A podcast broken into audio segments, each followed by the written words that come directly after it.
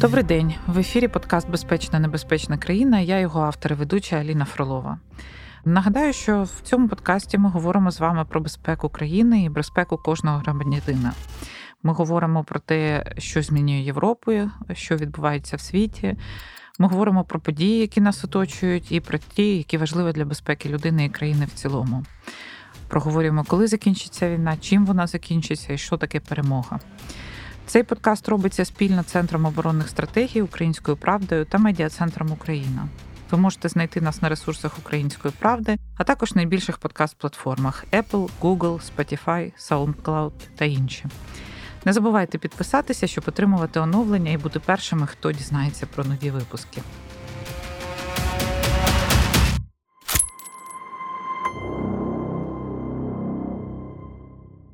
Тож сьогодні ми будемо говорити про дуже важливу складову цієї війни, всередині якої знаходимося ми з вами, всередині якої знаходиться світ, це новітні технології. Ми будемо говорити про те, що є зброєю, якої завжди не вистачає, і речі, яким треба навчати людей, навчати армію, навчати тих, хто долучився до армії. Сьогодні ми поговоримо про дрони та безпілотники, про те, коли війна автоматів та мінометів перетворилася на війну технологій, про виробництво, забезпечення, закупівлю та власні розробки. Як Україна адаптується до війни дронами безпілотниками, і чи готові ми саме до війни майбутнього? Сьогодні зі мною в студії Віктор Кивлюк, експерт Центру оборонних стратегій, мій колега, полковник запасу, має 35 років військової служби, начальник організаційного мобілізаційного управління штабу ОК Захід 14-18 років, начальник центру цивільно-військового співробітництва ООШ ЗСУ 18-20 е, років. І на сьогодні пан Кивлюк е, долучений до одного з проєкту по розробці дронів. Тому, власне, про це ми з ними поговоримо. Віктор, вітаю вас. Добрий вечір.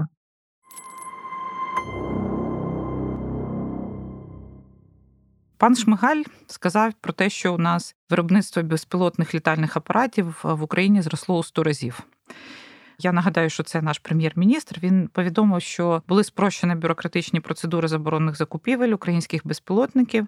Шлях дрона від розробки до його закупівлі нині максимально короткий. За рік виробництво дронів зросло у 100 разів. Оскільки ви зараз якимось чином долучені до цього бізнесу і до цих розробок, Наскільки ця заява відповідає дійсності? На мою думку, це заява раді заяви. Насправді, зростання виробництва дронів це особиста заслуга приватного українського бізнесу, адже потужні українські компанії, які входять до складу концерна українська оборонна промисловість, е, так щоб дуже сильно, то і нічим похвастатися не можуть на сьогодні. Те, що спрощена процедура закупівлі, так, дійсно, постанова Кабінету міністрів 345 функціонує, але Міністерство оборони має право закупляти лише те, що прийнято на озброєння. А спробуйте щось поставити на озброєння в нашому міністерстві оборони. Це на роки. По-друге, перебуває на озброєнні з одної із країн-членів НАТО. Та ж сама історія дрони, які на сьогодні застосовуються арміями країн-членів НАТО, не сильно гарно себе показали на фронті. Вони реально готові до війни з партизанами і іншими ірегулярними формуваннями. А для війни проти регулярних збройних сил, які мають надпотужне угрупування радіоелектронної боротьби, якось не надто. І третій випадок це озброєння, зразки е, техніки потрібної, які допущені до експлуатації. Зразок допускається до експлуатації наказом міністра після того, як він пройшов відповідні випробування. Те, що у нас пов'язано з отриманням будь-яких дозволів, ні для кого ні секрет може тривати роками. Тому основна маса дронів, якими забезпечені війська, це переважно надбання крупних благодійних фондів, і потужних волонтерських об'єднань. Люди купляють абсолютно все, що є на ринку, і все це перетворюється на зброю після того, як над цим чаклують українські умільці. Держава якось, на мою думку, від цього процесу далеко в стороні. Юрій Щіголь, який є головою Державної служби спеціального зв'язку, це, скажімо, така агенція, яка опікується в тому числі зараз в державі і постачанням дронів і роздачу їх в збройні сили. Каже про те, що в добу втрачається плюс-мінус 45 дронів тільки типу Mavic або Autel. тобто тих, які є дронами розвідувальними. Виходячи з цього, можна уявити, що кількість дронів, які задіяні в війні, ну скажімо, такого типу, вона має бути точно там більше 200. Ще є дрони камікадзе, ще є дрони-розвідники, які е, можуть мандрувати на багато більш там віддалену дистанцію, ще є морські дрони. Тобто, ми можемо говорити, що зараз е, ну на спорядженні українських е, збройних сил є напевно кілька тисяч дронів. Чи правильно я розумію інформацію? В цілому, да, безпілотна система вона є витратним матеріалом. Якщо дрон зробив ну принаймні 10 вильотів, що такий потужний рекорд, то в принципі він е, окупив себе і аналогічних дронів ще десятків з півтора-два. Я знаю один екіпаж, котрий станом на початок жовтня місяця мали літальний апарат, який здійснив 68 вилітів. Угу. Це рекорд рекордний, як то кажуть.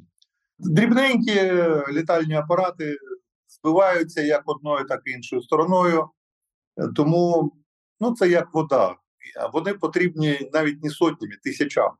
А наскільки це співставно, і чи ми можемо порівнювати наші спроможності не тільки з точки зору з дронів, а з точки зору спроможності, які підсилені, в тому числі дронами з російськими, да? тому що ми постійно чуємо про те, що вони нарощують виробництво, що вони будують фабрики, що вони збільшують постачання з Ірану. І наскільки це взагалі співрозмірні речі, якщо ми порівнюємо нас з Росією? Якщо оцінювати ефективність безпілотного літального апарата, Маса критеріїв існує, але ми для себе вирішили, що такий найбільш універсальний критерій це порівняння інвестиції одного долару в дрон і користі, яку цей дрон приносить через ураження цілі або ним безпосередньо, або іншими засобами, які він на ту ціль зміг навести. Саме ефективний дрон цієї війни це Mavic 3 це чемпіон чемпіонів, його до кінця війни не здожене ніхто. Що стосується розгортання виробництва, Росія почала проблему безпілотних літальних апаратів досліджувати десь е, в районі 2010-2012 років. Був созданий відповідний центр в Коломні, були закуплені зразки, зупинилися на дронах виробництва Ізраїля були отримані відповідні ліцензії, і на основі цих ліцензій і отриманих технологій е, створені Орлан, зала, е, декілька спостережних дронів. Тобто, це не російське надбання, це те, що було отримано по лінії міждержавних зв'язків від Ізраїлю. Я правильно почула? Так, абсолютно. Угу. Зараз набуває обертів е, співпраця з Іраном. Іран на всю непрезентабельність цієї держави Темою безпілотників е, опікується з 78-го року, тобто з часів ісламської революції, коли країна попала під жорсткі санкції, позбулася можливості експлуатувати американські винищувачі, е, бо без деталі куди полетиш. І перші дрони вже Іран застосовував в війні проти Іраку. Відповідно, з тих пор от е, технології вони розвивають останні років 40. І те, чого вони досягли, ми зараз щодня випробовуємо на собі. Росія розуміє, що країна, яка зможе здобути перевагу в повітрі, буде в принципі домінувати на полі бою. Для того щоб мати величезну кількість дронів, розгортаються відповідні виробництва. Мабуть, всі вже почули, що в місті Іжевську звільнено декілька торгівельно-розважальних центрів, і в цих приміщеннях розгортається виробництво. По ліцензії Ірана в Єлабузі в Татарстані запрацював завод з виробництва дронів. Ну там, слава Богу, у них є проблеми. Не вистачає комплектуючих, тому вони на розрахункову потужність вийти ніяк не можуть. Нещодавно пролунала заява Міністерства освіти Російської Федерації, яке повідомило, що розгортає широку підготовку операторів дронів, розраховує до 2000, як я не помиляюсь, 25 року підготувати 1 мільйон операторів. Тобто дії і заяви співпадають, що говорить про усвідомлення масштабів проблеми і вигід, які можуть набути їх збройні сили в разі позитивного розв'язання цих проблем. Ми бачимо, що Міністерство культури збирає кошти на закупівлю дронів для державної прикордонної служби. Ну, в принципі, тут більше нема чого і прокоментувати. Да, е, я правильно розумію, що у нас в Україні зараз немає промислового виробництва, яке би гарантувало постійне забезпечення такими дронами будь-якого типу. Е, виробництво існує, але його масштаби абсолютно ні співставні з потребами збройних сил і інших складових сектору безпеки і оборони. Ви згадали про Іран і про цей цікавий досвід, що за умов фактичного обмеження вони власне випрацювали цю нову концепцію, скажімо, захисту неба або утримання неба. Виходить, що позиція Ірана і його бачення, скажімо так, він майбутнього або як оперувати в обмежених можливостях, вона виявилася більш далекоглядною ніж західні концепції. Не можна так сказати, бо Воювати з сусідами, ну такими як той самий Ірак, це одна справа. Воювати з сучасною високотехнологічною армією це зовсім інша справа. Такого досвіду у Ірана на сьогодні немає, але їх бачення розвитку безпілотних систем для страни з обмеженими економічними можливостями цілком прийнятне рішення. А якщо говорити взагалі про концепцію сучасної війни, от ви сказали про сучасну армію, яка вона з одного боку, ми бачимо, що в цій війні зараз дуже ну так потужно використовується тактика, хтось каже Першої світової, хтось каже Другої світової війни. Ми бачимо величезну кількість танків, що, наприклад, вже вважалося застарілим підходом в західних країнах і в країнах НАТО, але в той же час і величезний вплив дронів і автоматизованих систем наведення. Якщо ми будемо говорити про війну майбутнього або про майбутнє цієї війни, в якій ми знаходимося, як воно виглядатиме? Формат подкаста не дозволяє нам тут обговорити таку широку проблему. Тут докторських дисертацій полтора десятка принаймні. Але я питаюся аналізувати те, що відбувається. Я можу сказати, що ми наблюдаємо на полі бою одночасно застосування різними сторонами конфлікту цілого такого міксу концепцій. Наприклад, концепція спротиву злу силою належить російському філософу Ільїну. І ця концепція, обростаючи деталями, в принципово не змінюється вже років 100. З іншого боку, Донбас починався з застосування концепції м'ятежі війни, розробником котрий є учасник білогвардійського руху підполковник Местер. Саме з цієї концепції виросла концепція гібридної війни. Відповідно, по відношенню до Російської Федерації наші союзники реалізують дипломатичними, економічними, фінансовими шляхами концепцію геополітичного гетто, відрізаючи країну від е, досягнень цивілізації. Е, концепції змінюються постійно, вони піддаються впливу. Основними факторами впливу є, по-перше, розвиток технологій, а по-друге, економічний соціально-політичний стан суспільства. Якщо підростає інтелектуальна еліта, вона буде так чи інакше впливати на принципи і способи застосування збройних систем. Наші айтішники прийшли в війська. У нас появився сучасний зв'язок, у нас появилися автоматизовані системи, Дельта, Кропива, відповідно, ті ж самі дрони згадані.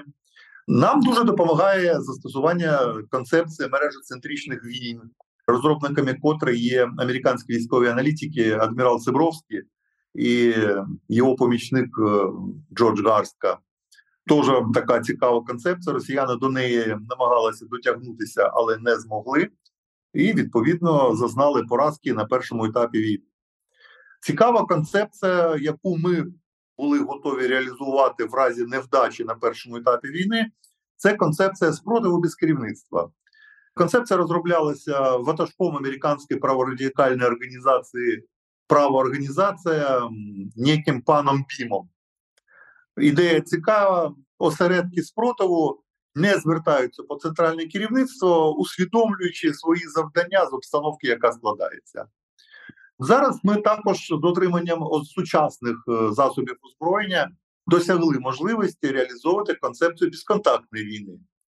Е, відповідно, уражаючи цілі в тому самому Криму, ми не вступаємо в прямий контакт з противником, завдаючи глибоких вогневих ударів, дуже точних, дуже потужних, які суттєво знижують бойовий потенціал. От ну можна ще згадати концепцію футуролога Хантінгтона це концепція зіткнення цивілізації. Е, штука така суперечлива, але реально ми спостерігаємо зіткнення цивілізації. Правда, за цивілізацію західну воюємо ми одні за підтримки союзників, а от за цивілізацію носієм, котрий є наш противник Російська Федерація, ну, клуб, який проти нас е, воює.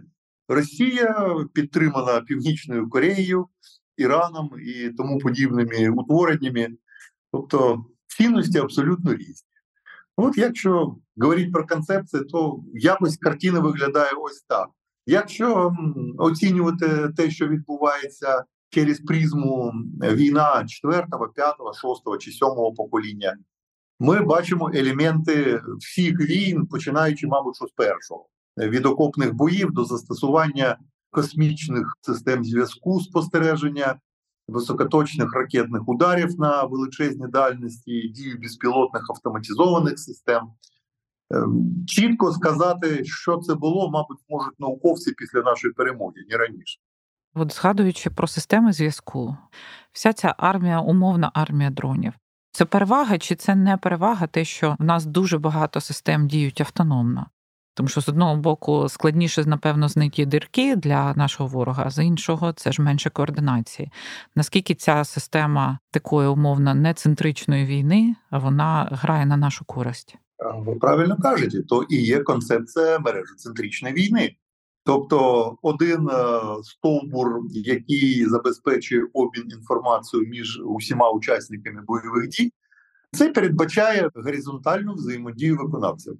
Е, саме ось це помножене на в принципі непоганий рівень освіти наших виконавців, на добру мотивацію щодо здобуття перемоги, і дозволяє нам застосовувати розрізнені системи, які ну дуже часто між собою взагалі ніяк не стикуються, і між собою автоматично взаємодіяти не можуть. Але це виглядає достатньо ефективно. Противнику таке не вдається. Візьміть ту ж саму кропиву, написану волонтерами, суперпопулярну серед е, артилерістів Збройних сил е, і Національної гвардії, і мінометчики Державної прикордонної служби її застосовують. Противник, маючи величезний науковий потенціал, науково-дослідні установи, потужний оборонно-промисловий комплекс, е, має цілу купу автоматизованих систем управління вогнем артилерією, які між собою ніяк не взаємодіють.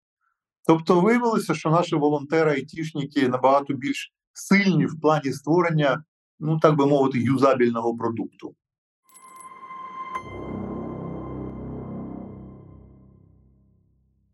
Давайте перейдемо до, скажімо, такого джокера в цій війні. Це морських дронів.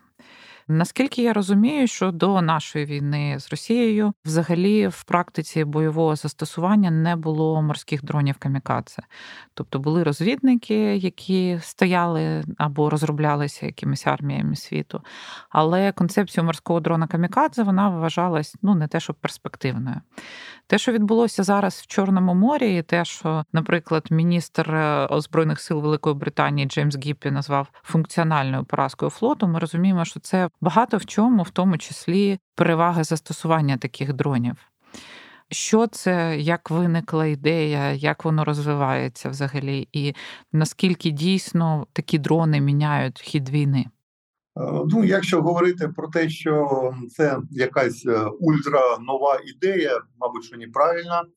Кораблі е, брандери застосовувалися ще в часи парусного флоту, коли начинена вибухівкою і запалювальними сумішами судно скеровувалося в напрямку ворожого флоту, чи ворожій фортеці на берегу, чи проти якоїсь загорожі на морі, і відповідно первобитний безпілотник морський так само і виглядав.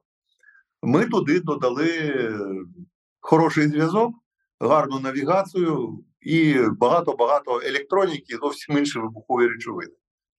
Е, що стосується е, застосування морських безпілотних систем і їх вплив, ну скажімо, на військову стратегію на перебіг бойових дій на морі, наш противник виявився абсолютно не готовим до такого розвитку подій. Він не має ні тактик, ні процедур, ні технологій протидії морським дронам. Процес починається, коли ціль виявлена візуально, і вони з близьких дистанцій намагаються відбитися від атаки. Коли на кораблі є одна гармата, а вас атакують з чотирьох напрямків, явно хтось влучить. Ми це бачили, і я думаю, що зробити висновки із набутого досвіду, прописати відповідні процедури, відповідні доктрини застосування, і ми зробимо величезний крок вперед. Другий момент, я думаю, що не варто концентруватися на дронах камікадзе. Суто з конструкторської точки зору набагато цікавіше, коли апарат тобою створений, зганяв куди слід і повернувся додому.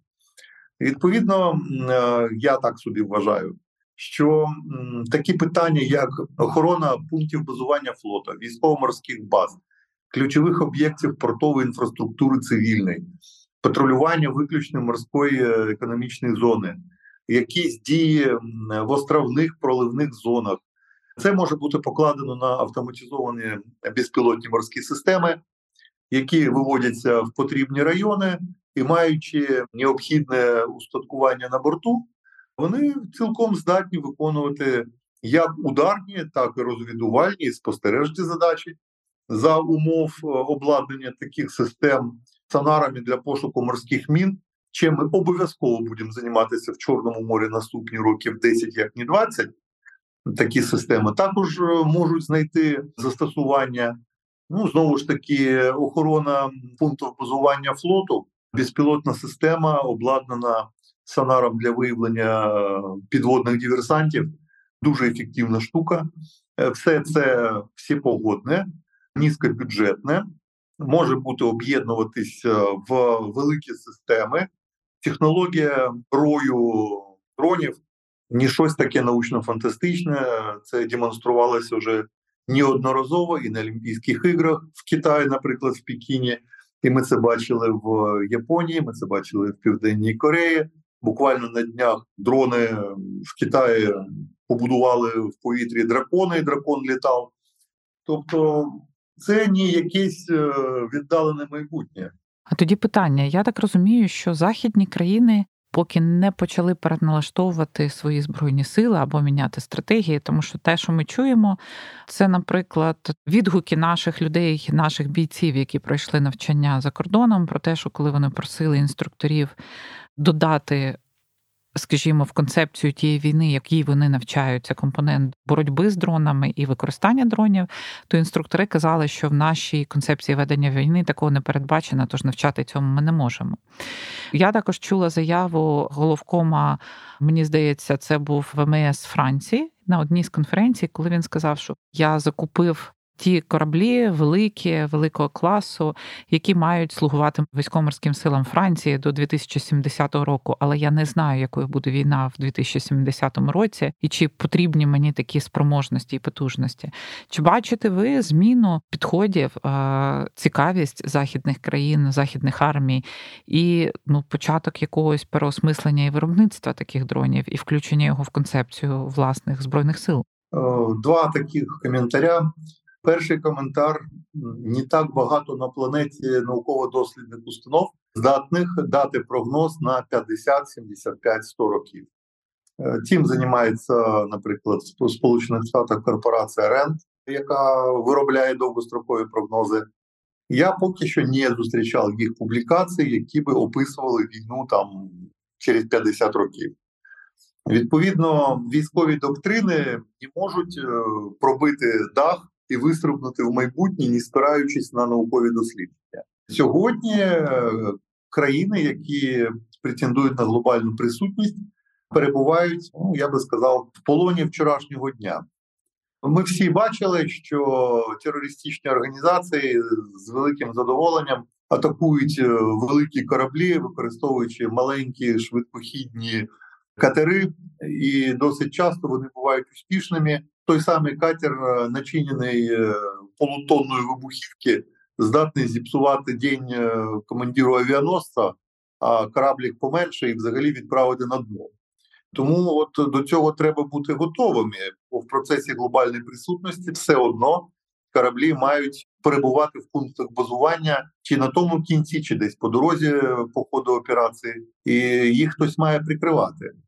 Второй нюанс країни, такі як наша, які в силу історичних подій лишилися без флоту, змушені протистояти великій країні, яка флот має. Наша відповідь: москітний флот і безпілотні ударні човни, які на сьогоднішній день відігнали не лише від територіальних вод України ворожу морську армаду, але й загнали її в протилежний кінець Чорного моря. Тому питання панування на морі взагалі виглядає таким суперечливим. Е, другий нюанс, про який ми говоримо, коли на початку 2000-х років Сполучені Штати почали розробляти теорію мережоцентричних воїн, і народилася ця концепція. В перших навчаннях взяли участь дві абсолютно однакові бригади морської піхоти. Одна бригада діяла за сітєцентричними тактиками, а інша за традиційними. Мережоцентрична бригада виявилася за результатами навчання ефективнішою по окремих показниках в 26 разів. На підведенні підсумків тих навчань піднявся командувач корпусу морської піхоти і всім сказав: панове, я в армії більше 30 років, але я не розумію, як це працює. Но я зроблю все від мене залежне, щоб це було запроваджено. Хто зі мною не згодний, прийшов час піти. Люди, які не сприйняли мережоцентричну концепцію, спокійнесенько пішли собі в запас, унося старі погляди, і залишилися ті, хто здатний воювати по-новому. От приблизно історія з морськими дронами після війни буде десь розвиватися в такому ж самому ключі. Ті, хто цю реальність буде відмітати, поступово підуть. Це, до речі, було моє наступне питання, тому що ви згадали москітний флот, і от під час того, коли наша команда була в міністерстві оборони, це власне була базова концепція, на яку ми покладалися з точки зору розвитку військово-морських сил України, тому що ми розуміли технологічні обмеження і бюджетні обмеження, в тому числі розуміючи, що спочатку москітний флот, а далі все інше. Наразі знову підняті дискусії, чи є така концепція превалюючою для України, чи є вона достатньою для України, чи має вона бути змінена. Ми знаємо, що в Туреччині замовлені корвети, які, ну, на жаль, ми використовувати зараз не зможемо. Я думаю, що й найближчими роками, на жаль, не зможемо. Але ну скажімо так, вочевидь, концепція москітного флоту не є зараз домінуючою. Яким все ж таки мають бути військово-морські сили для того, щоб після визволення Криму, після того як Росія отримає від нас ще більшу функціональну поразку, все-таки утримувати ем, власні інтереси, підтримувати, контролювати море і бути надійним союзником для наших партнерів в Чорному морі. Я не є за освітою моряком, але багато років спілкувався з фахівцями морської справи.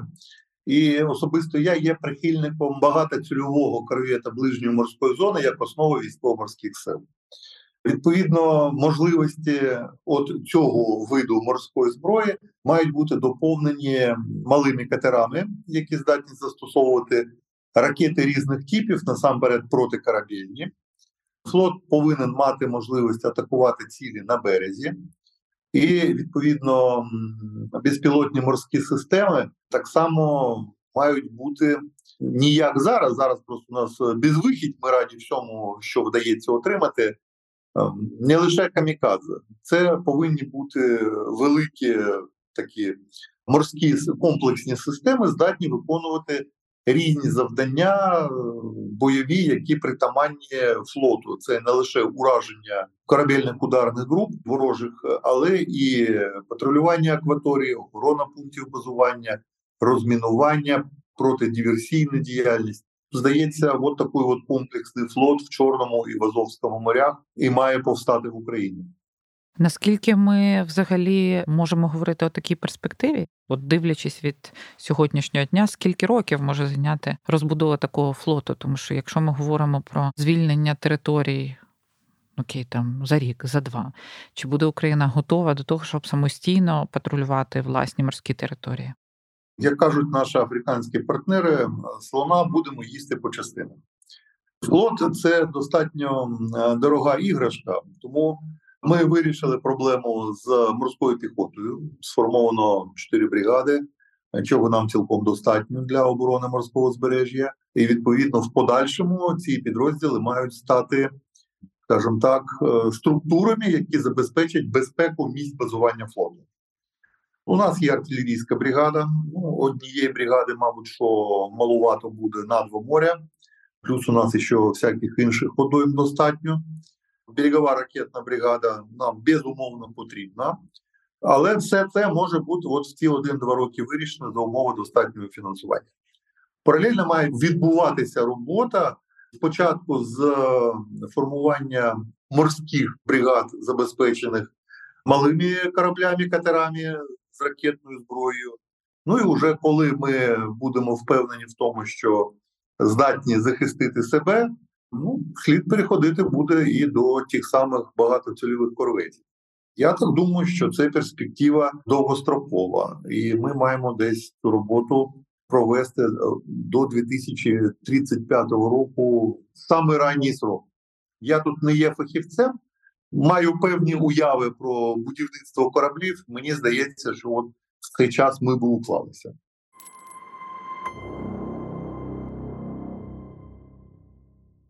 А якщо говорити про розвиток оборонно-промислового комплексу в Україні, я почула від вас, і, до речі, ну дуже погоджуюсь з цим, що, на жаль, ще до сих пір е, українська промисловість, яка знаходиться на балансі держави, вона не є досить ефективною. Вона скоріше нас доганяє, ніж випереджає потреби збройних сил і розвиток технологій якою має бути конфігурація оборонно-промислового комплексу? Як це це має працювати? Як мають співпрацювати держава і бізнес? Якими мають бути інвестиції? Ну і взагалі, чи можлива модель такого повного власного забезпечення? Чи потрібна вона Україні після війни і або під час війни навіть? Модель повного самозабезпечення це однозначно тупік, як ресурсний, так і технологічний. Тому одразу не треба це приймати як такий собі цвях, на котрий потім нанизати все інше. Е, другий нюанс. Держава найменш ефективний менеджер з усіх, які на теренах цієї держави є. Тому говорити про державну складову в якійсь економіки, ну це однозначно буде так, як у нас зараз є. Я не чув, щоб хтось говорив про оборонно-промисловий комплекс тих самих Сполучених Штатів Америки, при тому весь світ е, вважає за пріоритет придбати зброю саме американського виробництва. Після Другої світової війни в Сполучених Штатах приватні компанії, які усвідомили, що оборонний заказ це шикарна річ для розвитку приватного бізнесу, продовжили функціонувати е, самостійно раз на рік проводять мобілізаційні тренування економіки і просять державу в це не втручатися бізнесу між собою набагато простіше домовитися, ніж робити це через державу як через посередника. Я не є прихильником е, приватно-державного партнерства. Мені здається, що правильна модель е, держава замовляє, бізнес виконує. Вузьким місцем я вважаю фінансування. Розроблення сучасних збройних систем потребує величезних інвестицій. Якщо держава як відповідальний замовник здатна профінансувати конструкторські дослідні роботи під якесь замовлення, це безумовно розв'яжить руки бізнесу. Інакше він буде змушений брати кредити, а кредити вбили величезну кількість різних бізнесів. Тому, от е, на цей аспект держава має звернути увагу. На тлі е, подій щодо забезпечення збройних сил України боєприпасами, ми бачимо, що приблизно з рік вирішувалося питання розгортання виробництва 155 мм артилерійських снарядів, ракет для комплексів М270 МЛРС і М142 Хаймарс. Бізнесу цікаво отримати від держави довгострокове замовлення. Мова не йде про величезні кошти, мова йде про часовий ресурс. Для того щоб я розвернув виробництво, мені потрібно наняти досить рідких і висококваліфікованих фахівців. Якщо мій контракт буде виконаний за півроку, питання: а навіщо я буду інвестувати от в такому форматі, е, нанять на півроку людей е, і потім всіх позвільняти. Я заплачу дорого, в мене продукцію за такою ціною покупати ніхто не буде. До речі, ця проблема в оборонній галузі Ізраїля присутня де дуже високий рівень зарплат, через що їх продукція не є конкурентно здатною на ринку. От. Тому я думаю, що от на моделі Держава не заважає бізнесу розробляти, виробляти, продавати, сумлінно оплачує замовлення, пропонує середньої довгострокової тривалості контракти і підтримує наукові досліди конструкторські розробки. Ви вже кілька разів згадали Ізраїль, і, звичайно, на фоні всіх тих подій, які відбуваються останні дні, не можу не спитати вас. З одного боку, дуже багато фахівців посилалися на досвід Ізраїля у веденні такої постійної війни, умовно кажучи, або постійної оборони, і казали про те, що це є майбутнім України. Багато посилалося на їхні технології, на розробки. Залізний купол взагалі став якимось таким міфічним конем, який може від цього врятувати і захистити.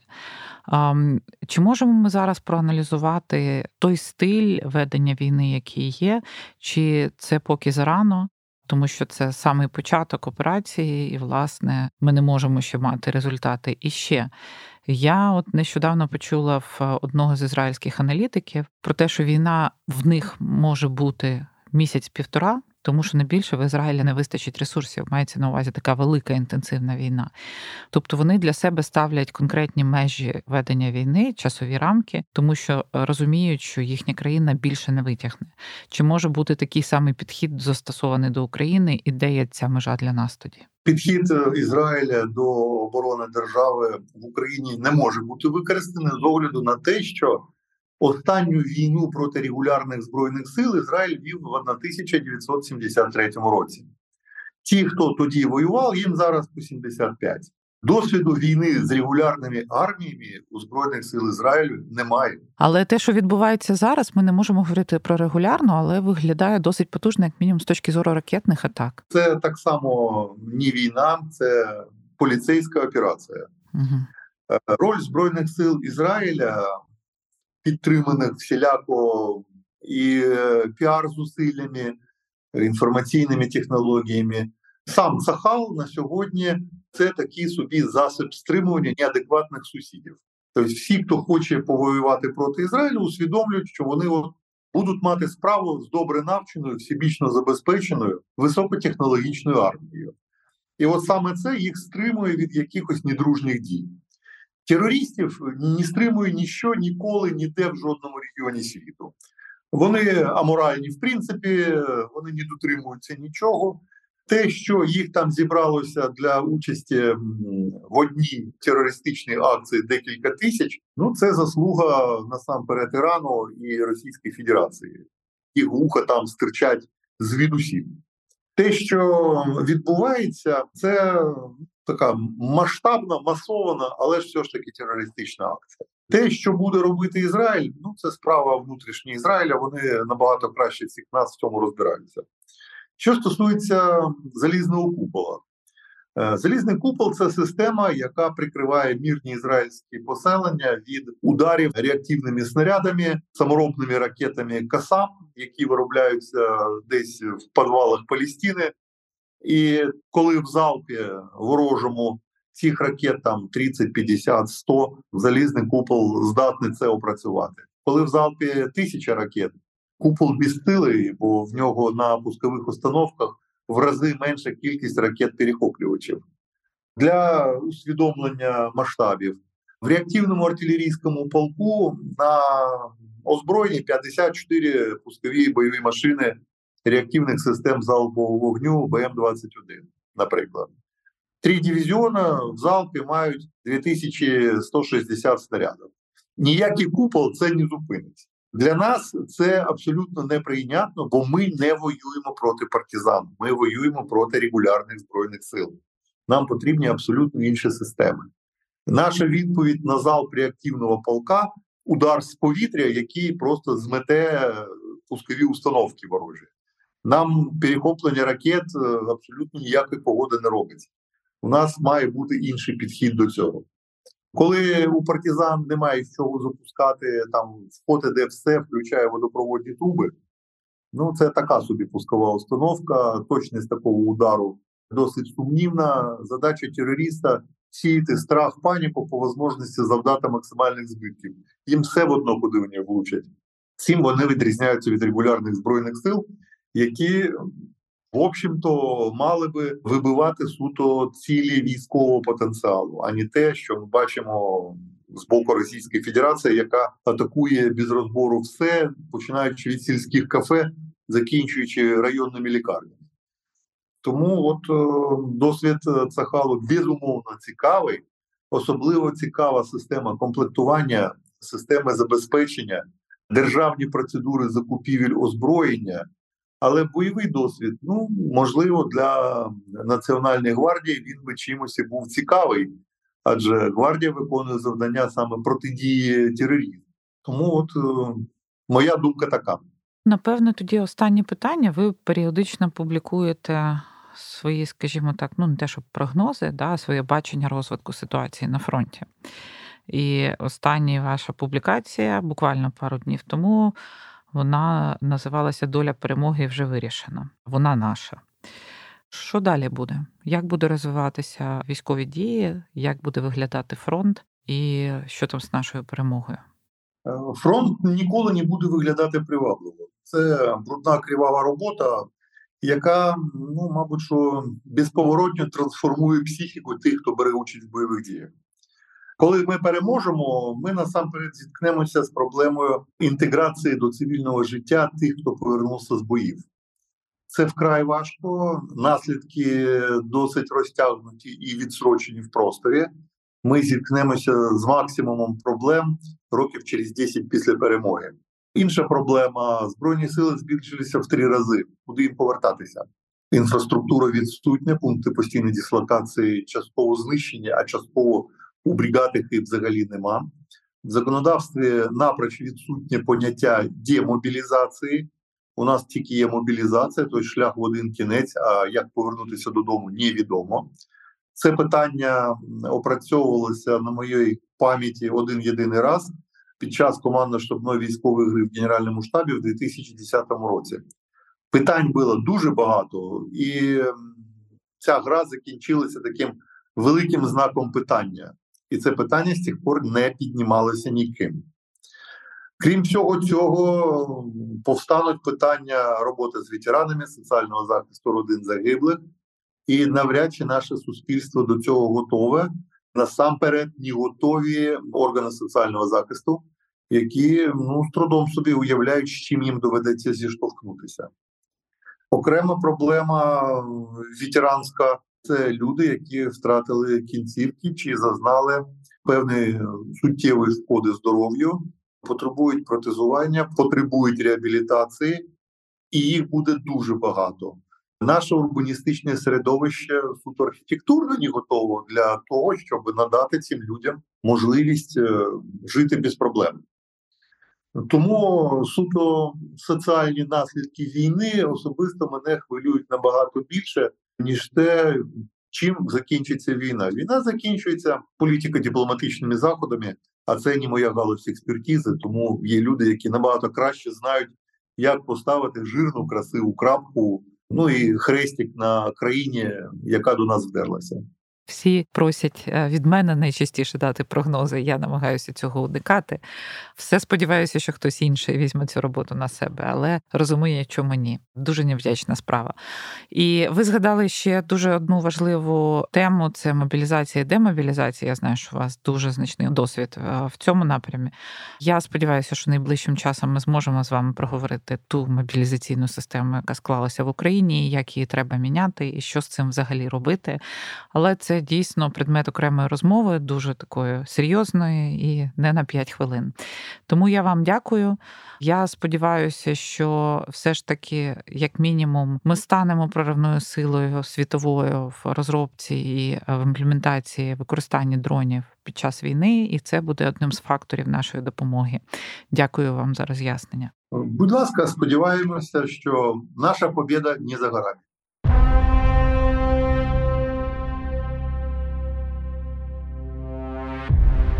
Ще раз дякую і нагадую, що це подкаст Безпечна небезпечна країна і я, його ведуча Аліна Фролова. Подкаст є спільним проектом Центру оборонних стратегій Української правди та медіа центру Україна. Ви можете знайти нас на ресурсах Української правди, а також найбільших подкаст-платформах Apple, Google, Spotify, SoundCloud та інші. Не забувайте підписатися. Подкаст Безпечна небезпечна країна від кожного з нас залежить, як скоро зникне приставка не.